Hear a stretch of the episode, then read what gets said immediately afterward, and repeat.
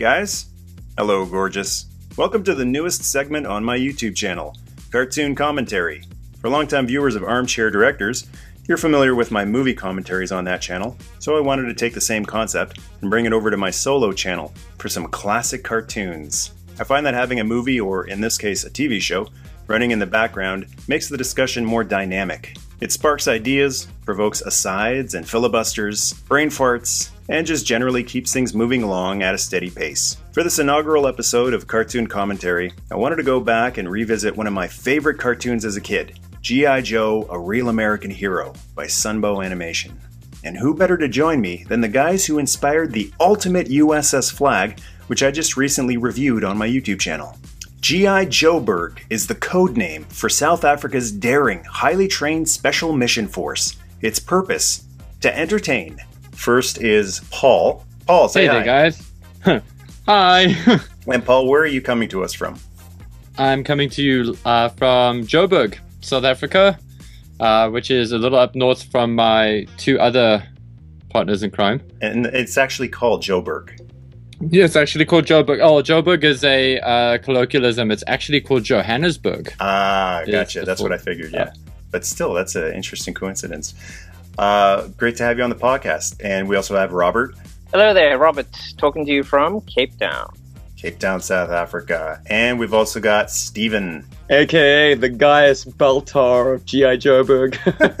well, that's the, the handle that I've been given uh, these days. I'm joining you guys from Cape Town, South Africa. And since, uh, Mike, you're from Toronto, it seems like we are international heroes. That's right. Um, just outside of Toronto, just to just to make that clear, I, I would never survive in a big city like Toronto. But uh, I think it is a little interesting that the real American hero, um, and all of us here, none of us are American. We got a Canadian and three South Africans. So um, interesting. So poop's gonna get real. It's going to get really real. Uh, so, for the first cartoon commentary, what we're going to be doing is The Cobra Strikes, which is the first ever episode of G.I. Joe, A Real American Hero by Sunbow. So, we're going to give everybody listening to this a chance to sync up. And hey, if you don't want to uh, sync up the DVD, if you don't want to watch the episode, if you want to just play this as a podcast in the background on your way to work, or on your MP3 player or, or whatnot, that's fine too. You can you don't even have to watch it. But if you want to add something a little fresh to a cartoon episode you may have seen a couple dozen or hundred uh, times, uh, here's your chance to sync up with us. So pop in your DVD or load up um, the video. It's I believe it's on Daily Motion. It might be on YouTube as well. Uh, we all have our DVDs um, synced up. The little blue dot is next to the Cobra Strikes on the DVD menu. And I'm going to give you a countdown from three. And uh, three, two, one, go. And on go, we're going to press play. Everybody ready? oh, yeah. Yeah, we hear Oh yeah. Here we go. Three, two, one, go. And the Sky Strikers. And the bombs The bursting second in air. best G.I. Joe vehicle. Second best. well, I guess the flag. The flag is a, an environment, though, not necessarily a, a vehicle. I guess Said I was talking about the flag, Mike. Oh my goodness. Controversy already. What are we? Mm. 20 seconds into the. Okay, well, we don't have time for a full length podcast on the subject, but what's everyone's favorite G.I. Joe vehicle? Ah, uh, a warthog. It's a nice one. I got to go with. Uh, if it's not the flag, then it's the Sky Striker. Can't beat a classic. Yeah, I'd it's say a the pretty Sky jet. Strikers. I'm going to go with the Tomahawk. The Sky Striker is its perfection and it's the best jet ever released, but it is still a jet. And how much fun can you have playing jet, jet, jet? And, and for, know. for you flying vehicle fans there, um, also featured in my USS Flagg review, uh, you may have noticed some of my vehicles are on flight stands, and uh, I've had some people ask about those. You can get those on eBay. Just search for G.I. Joe flight stand, and he has all sorts of flight stands and all sorts of positions. There's takeoff positions, banking positions. You want to definitely check that out. But uh, getting back to segue, though, because this is a money shot right here. Oh my goodness! On the at that. longest runway ever. Even Snake Eyes is like, get down. Sorry. he's, he's got that sixth sense. There was some beautiful production values, though, with that runway shots. I mean, Oh, totally. Let's talk about Snake Eyes here for a second. I always thought it was interesting that the toy famous for being all black, not a drop of paint used on him. But here in the cartoon, the man in mis- uh, the mysterious man, uh, not wearing gloves, Yeah, takes a bit Uh, of the mystique away with him not wearing gloves. and those purple goggles. It's a very Uh, interesting choice. I uh, although I got to note, I do love the in, in this opening scene. I do love a lot of the palette selection because uh, they try to be as close to the figures as possible, with the exception of being of Stalker. hmm Because I really love um, Scarlett's uh, color choices. We're two minutes into the episode, and Cobra is already attacking, blowing up Sky Strikers. You got Stalker doing the boogie. Yeah, Get down! Just because you're under attack doesn't mean you can't do it without style. Hmm, flak being used appropriately. There's Airborne just in the background. You can you can see a bunch of guys just in the background running. I saw Airborne and Gung Ho. uh, I love this because then Duke does a, a flip, Unreal. and then I love it. It's just so um, it's like it's just very dramatic. And when he talks And about a little being bit of chauvinism uh, thrown in. Yeah, he's a man of action. Meanwhile, Snake Eyes is the guy that dropped when the jet came in. So yeah, I don't know, Duke. I think we all understand though that um, Scarlett doesn't. She's not really the damsel in distress. She doesn't need uh, anybody to rescue her. And that's the great thing about GI Joe. Um, before this whole um, change in TV and movies, this you know the real empowerment of women, they were already doing this stuff in the early '80s with Princess Leia and Star Wars, but also with GI Joe. And even though there were only two female Joes at first, Cover Girl and Scarlett, and then later on Lady Jaye, like they're pretty pretty tough uh, girls. We also got a formidable v- uh, villain as well in the form of the Baroness, uh, which is Mhm. great to I show a her. strong female character uh, as a bad guy. Uh, Any I, I idea think what those all- jets are? Uh, to me, they they look like I think they're called F two thousands. They look a bit like that to me. But I mean, you know, It was a trick question because I actually did the research. It's a Convair uh, Delta Dart F106, or at least I, that's that's the closest uh, real world equivalent I could find for it. That you know that perfect arrowhead without a tail plane.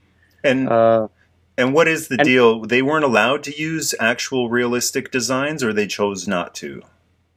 uh, it looked like it. They, they, they used a realistic design, lock, stock, and barrel. Uh, if, if I'm if I'm if I'm correct in Oh. assuming that it's a Delta Dart. Oh, because the Sky Uh, Striker but isn't the an Delta Dart was retired by that stage by 1980, I think. uh, who Anyway, who used the Delta Dot? Sorry, Steve. Uh, Sorry, it guys. was the United States. Oh, so right, okay. retired army surplus gets uh, into the hands of Cobra Command, I guess. uh, That's why the Sky Strikers so easily fought them off. but the Sky Striker, it looks a lot like an F fourteen, but it isn't exactly. Same with the Mm-hmm. Vamp. It isn't uh, a genuine Jeep design. yeah, yeah, I suppose. Here's- I mean, GI Joe always sort of added an X to Yeah. the, the aircraft, giving it a kind of an experimental edge. It was So, a uh, it was a very slight sci-fi edge, which I think they went too far with in the movies. Um, but here's Destro's introduction. What movie? Yeah, the- And Chris Latta's performance as Cobra Commander here early on in the show, he drops this later on, but in the early episodes, he really emphasizes the S's, which, if you've Yeah. read Buzz Dixon's newest uh, Kindle Worlds book, The Most Dangerous Man in the World, he brings that back where every everything that Cobra Commander s- says has uh, about a dozen S's, which is pretty cool. Sibilances. yes. the bromance begins. Uh, uh, it's kind of cool because Cobra Commander and Destro are friends here, uh, and it's really interesting because they're not at each other's throats yet. And uh, a few, or more often than uh, than not, uh, Destro uh, will put himself before Cobra Commander in the things that he says, uh, which is. Which is interesting, uh, and later on it will turn into my dear Cobra Commander. See, so I mean, the bromance is starting here. yeah, that's a that's a great point. This, even though it's a cartoon, it's an animated show uh, supposedly for children. Um, the reason it stood the test test of time, and I still pop it in, pop it in and watch it and enjoy it, is because it's more than just an animated show. It feels like a real show with real character development. And you know, when you watch a new show, the actors don't know their characters yet, and they evolve as the years go by. It's exactly what's happened here. The characters of Cobra Commander and Destro have evolved. Same with all the Joes too. Is this Flagg? General Flagg? Yes, it is. Interesting. So much different than the comic counterpart.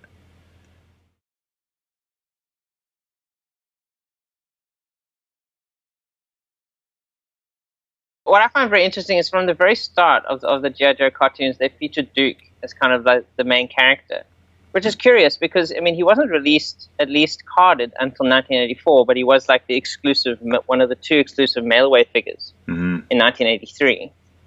He was already on the shelves by the time the cartoon came out. Um, Ah.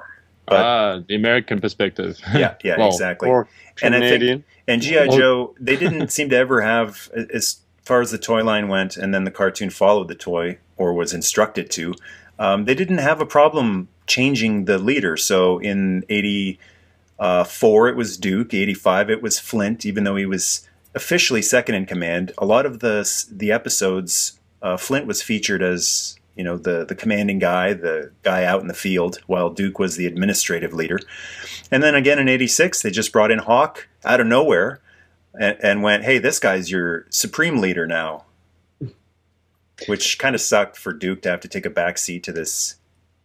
That's interesting Oh. about Hawk coming in as the new general, even though he had been there in terms of the toy line right from the beginning as one of the original um, 83 GI Joes, right? 82 GI Joes,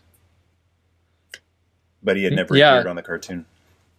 Um, a little earlier, we we got a, oh, a little Easter egg uh, for for dedicated listeners. Uh, uh, the Baroness in disguise.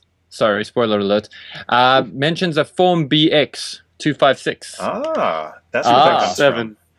Well, two five seven. Thank you, Steve. Mm. Uh, so it wouldn't be a G.I. Joeberg podcast if I wasn't correcting you at least once, Paulie. one. No, that's true. Um, but yeah, uh, Form BX is a great uh, YouTube reviewer as well. I just want to throw him some props because we often mention him on our podcast, and uh, it's just cool to uh, see this little Easter egg. Yeah, he is. So- he is amazing. He is very thorough, and and uh, I just I love all the insight and and the reviews that he does. It- like from everything, uh, huge play sets to individual little figures. He's great. hmm Baroness is totally telegraphing that uh, her earring is a homing device. Yeah. The amount Oh, of time she sort of scratched it. it's like, yep, yep, we're not going to overlook that detail.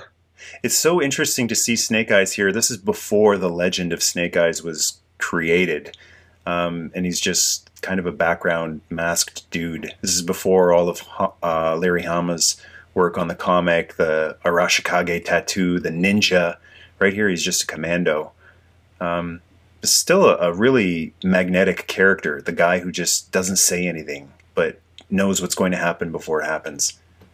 I was going to add to your point earlier, Mike, about how characters have evolved and how every Joe fan either freezes their G.I. Joe world at a certain historical point or allows it to evolve as the media evolves it.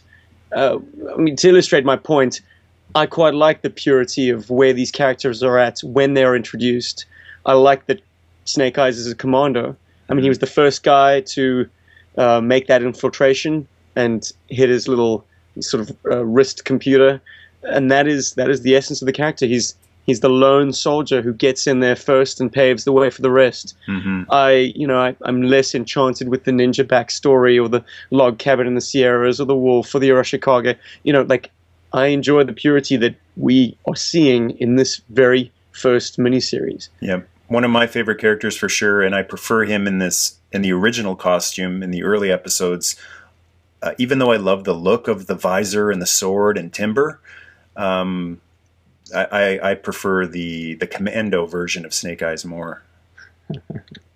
and he never really did go full ninja in the in the um, cartoon, though. Even in the later episodes, even though he yeah, had a just s- full full breakdance.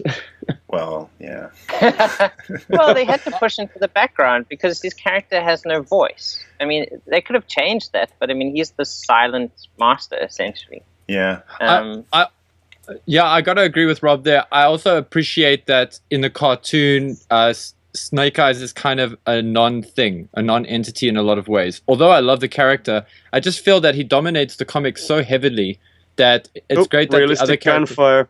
yeah, Yes. interesting. Yeah, Even though it's laser bolts being fired, we're getting actual bullets and machine gun fire. I Yeah. don't know. The the way it's animated, those could be traces. Yeah. Oh, it, now- it does have. That, yeah. Does have that every third shot look. And and Thing. certainly the, the, the pistols that uh, Flagg and Duke are firing, I mean, those look like muzzle flashes. Yeah. They didn't have the gaudy red laser beam effect. coming out of the Colt-ish looking gun. I know, right? Uh, something that this uh, episode does particularly well uh, that I enjoy is uh, how it sets up both G.I. Joe's efficiency as a team and Cobra's efficiency. Because G.I. Joe uh, earlier infiltrated this uh, military installation and um, did so quite easily. And, um, and then when uh, the Baroness in disguise sort of mentions, uh, you know, that's uh, like it's great, whatever. And then uh, the colonel turns around, yeah, it's adequate. The means of security is adequate. Blah blah blah. Um, it's their Well, mission is to yeah, it, their mission isn't to steal it. It's uh, it was just to get in, kind of thing. But then Cobra also rocks up, so it just lets us know that both Cobra and GI Joe are sort of um, on even footing. Yeah. Uh, or at least at this time in the in the series. Different sides of the I same don't know, coin. man. You had you had three or four Joes against a Cobra platoon with armor, and they managed to fight them back. But there isn't Mm. as much bumbling as there is in later uh, episodes and later seasons here. Yeah, there's uh, there's some definite Duke uh, Harrison Ford uh, pointing and talking going on, which is always fun.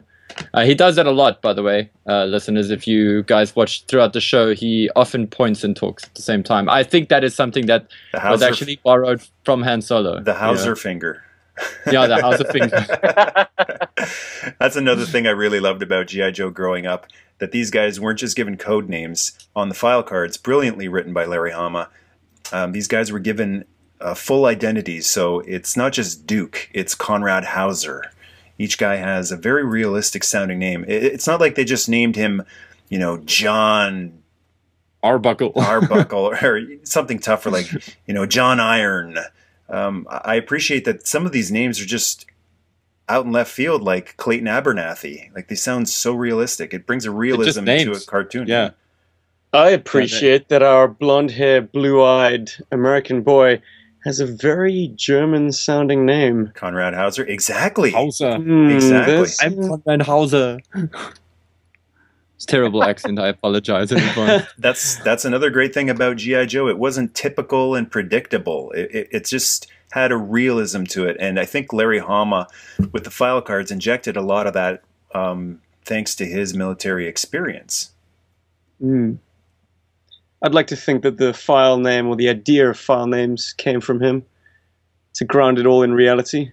Mm. I mean, very famously, like all they did in Hasbro board meetings would show the card art to Larry Hama and have a specialty like commando or counterintelligence, and he would have to come up with the rest. Mhm. Now this is a um, kind of a, a brave um, decision in terms of the story of the episode. Uh, having Duke captured the leader of GI Joe, you would think in an establishing episode or an establishing miniseries, the leader would pretty much be golden. You you wouldn't uh, get one over on him, but here, first episode, Duke is captured, and it's not the Yeah. first time either. I mean, Well, it, no, it'll be it'll- the first of many times. but there he is. Who's Famously. that? Oh no, it's Steeler. Never mind. Steeler.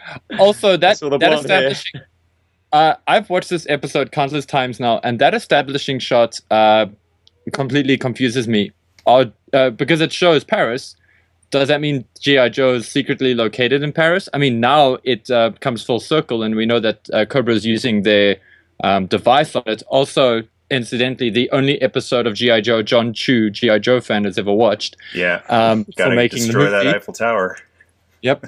So, uh, but uh, Hey, yeah. look, if he remade this episode of the miniseries in a feature film format, I would have actually enjoyed that. Yeah. a great deal more than accelerator suits and underwater battles a la Thunderball.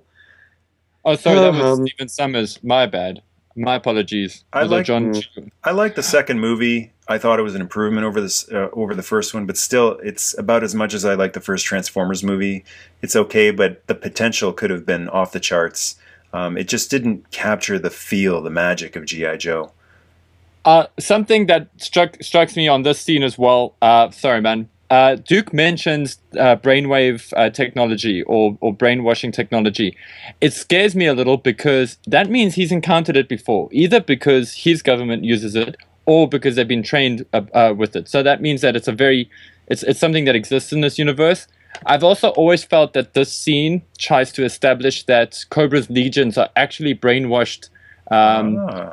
Brain brainwashed people and the the lady who helps duke has got a, a bit of a latin accent to her so i would imagine that cobra uh, recruits a lot of its uh, soldiers from communist countries i mean at least that's what i feel the cartoon tries to sort of shoehorn in there but i could be completely wrong That's a So- good point. It makes you wonder because they have countless legions of troopers, and why would all these guys be loyal to an evil organization? They're, they don't make any bones about. There's no ambiguity here. Cobra is evil. They want to Well, dominate they're, the they're world. making bones, man. Yeah. I think it's all about material wealth, and you know their, their soldiers are probably paid better. I, I can only imagine.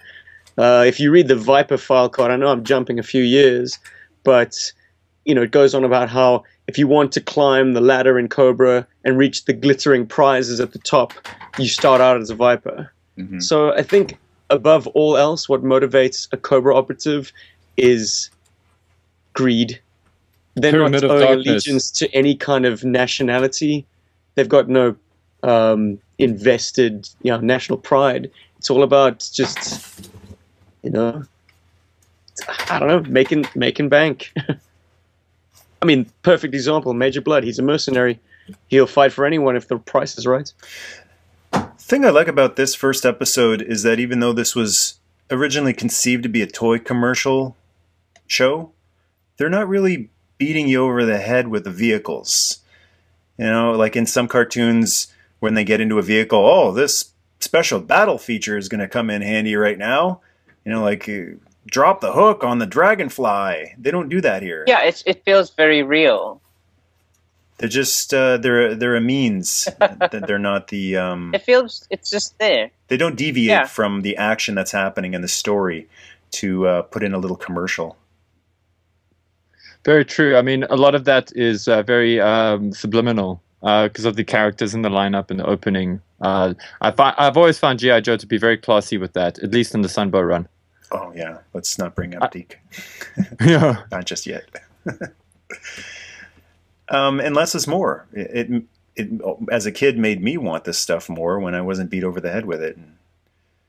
Yeah, there was there's an air of mystery. I, I remember watching this tune uh, when I was younger, uh, not when it was broadcast originally, but seeing a lot of vehicles I had no familiarity with, and uh, actually trying to find out their names, and then looking in the catalogs to find out what those were called. Um, so that was great. I mean, and then also by extension, the video game. I, I didn't know what the buzzball was until I actually well finished the game, and it, it said buzzball in, in the credits. But that was great to find out it was an actual thing. It it wasn't so in your face. Oh, here comes the the sport. Duke is uh, voice acted by the great Michael Bell, who Star Trek fans will remember appeared in the first episode of Star Trek: The Next Generation as the long-haired dude, The long haired dude. one of the alien dudes.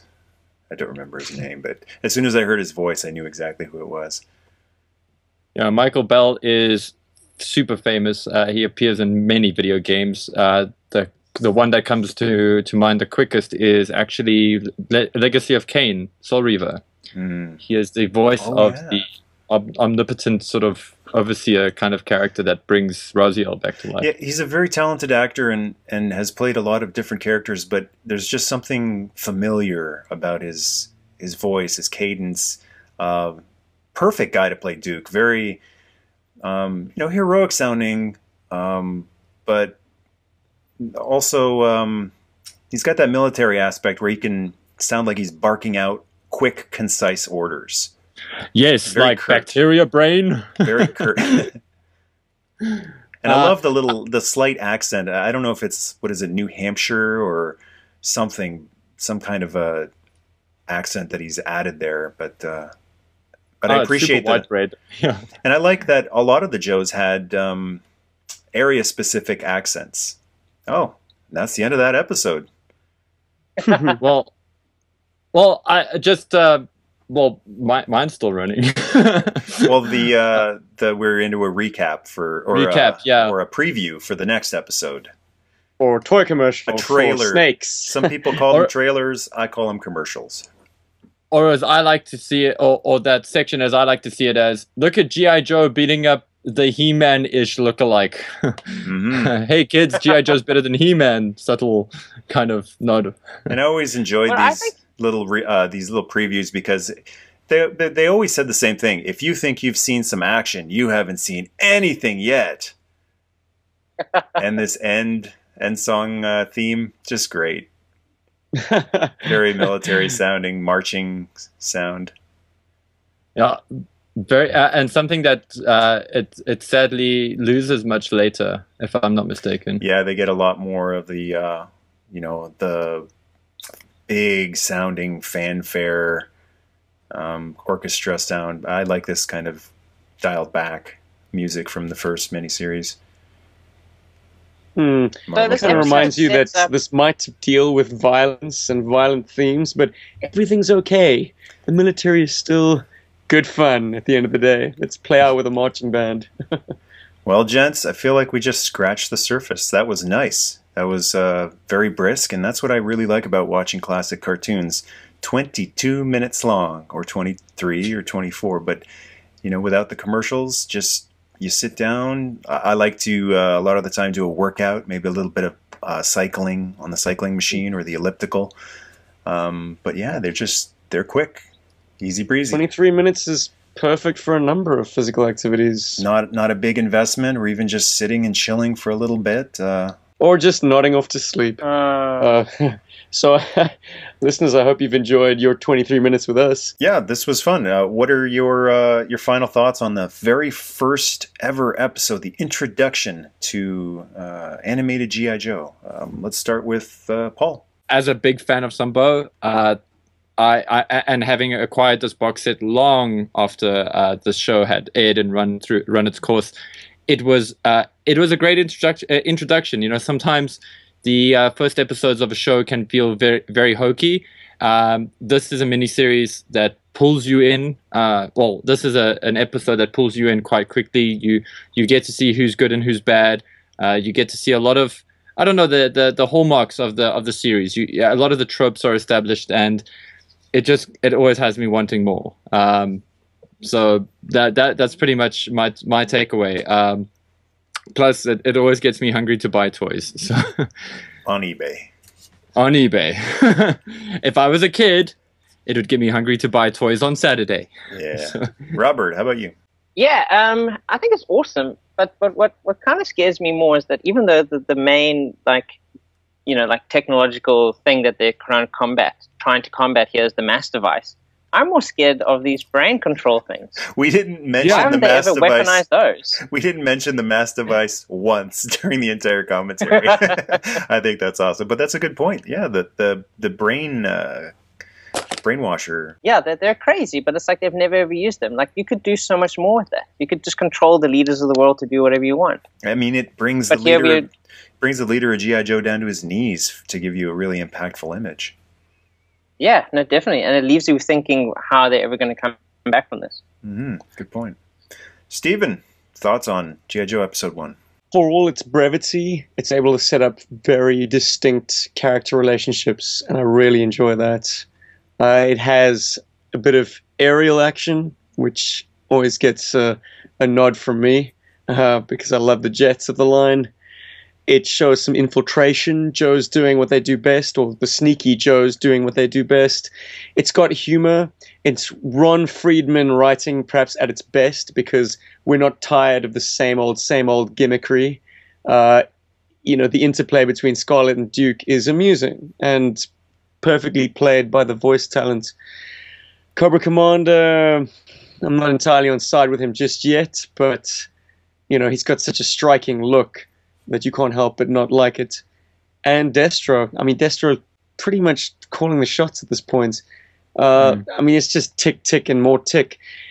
What intrigues me the most, however, is the character that we do not have an action figure of at, uh, you know, as of airing in September of 1983, and that's the Baroness. Mm-hmm.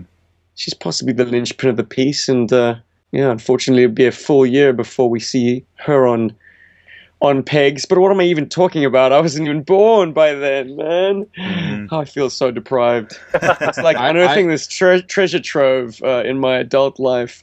That um, I mean, I was reared on the '90s GI Joe toys and cartoons. Imagine, imagine how much better it could have been. I remember going to Toys R Us and uh, and the other toy stores in town in the '80s and seeing these things on the pegs. And I remember not being able to find a Duke, but there were tons of Baroness and Scarlett because the boys just didn't want to buy a girl GI Joe. Different time. uh, that became quite a sought after figure for myself because um, uh, when I, I mean when I realized Baroness and Scarlett had existed uh, in the late '90s, in trying to get GI Joes, those were two figures I was trying to get my hands on desperately, along with Snake Eyes, of course. So it's interesting how times change. Mm. And as far as my thoughts go for this, I like how it just jumps right into it. It doesn't have an introduction to a single character. There, there is no exposition of someone sitting there reading Duke's dossier. They don't care. Uh, much like Larry Hama's comic writing, he just doesn't care if you don't understand who these people are or what they're saying. So I like that it just immediately begins. We're in the situation. There's no exposition. There's a an air attack immediately, and uh, and for me, one of the best things about the GI Joe Sunbow series was the dialogue too. It's not just all about the action and the cool vehicles fighting each other, but the really glib, uh, quirky, funny uh, dialogue. I missed you, Duke. Yeah, by about this much. That's a good line, and Yeah. and uh, uh, once again, bacteria brain, and uh, kick the kick the mustard out of, and yeah, all those kind of you know ham-fisted uh, Kick the quotes. mustard out of that hot dog before she smears us, or before he smears us. Yeah, no, the, the reveal of of the fact that it was Scarlett uh, being a hotshot pilot in the in the Sky Striker is terrific, but then it all gets undermined by the fact that who jumps in the front seat of the Sky Striker to fight off Major Bludd The man. the attacking Cobra aircraft? exactly. Scarlett man. gets to be his his his RIO. I feel like we've just scratched the surface, guys. Thanks so- so much for uh, joining me with this commentary, and uh, and I hope uh, I can have you back for for more of these. That would Definitely. be wonderful, Mike. Thanks for listening, everybody. All right, guys. So thanks for listening, and uh, we'll see you again very shortly for GI Joe: Real American Hero, Episode Two: Slaves of the Cobra Master. Nerdmas Day.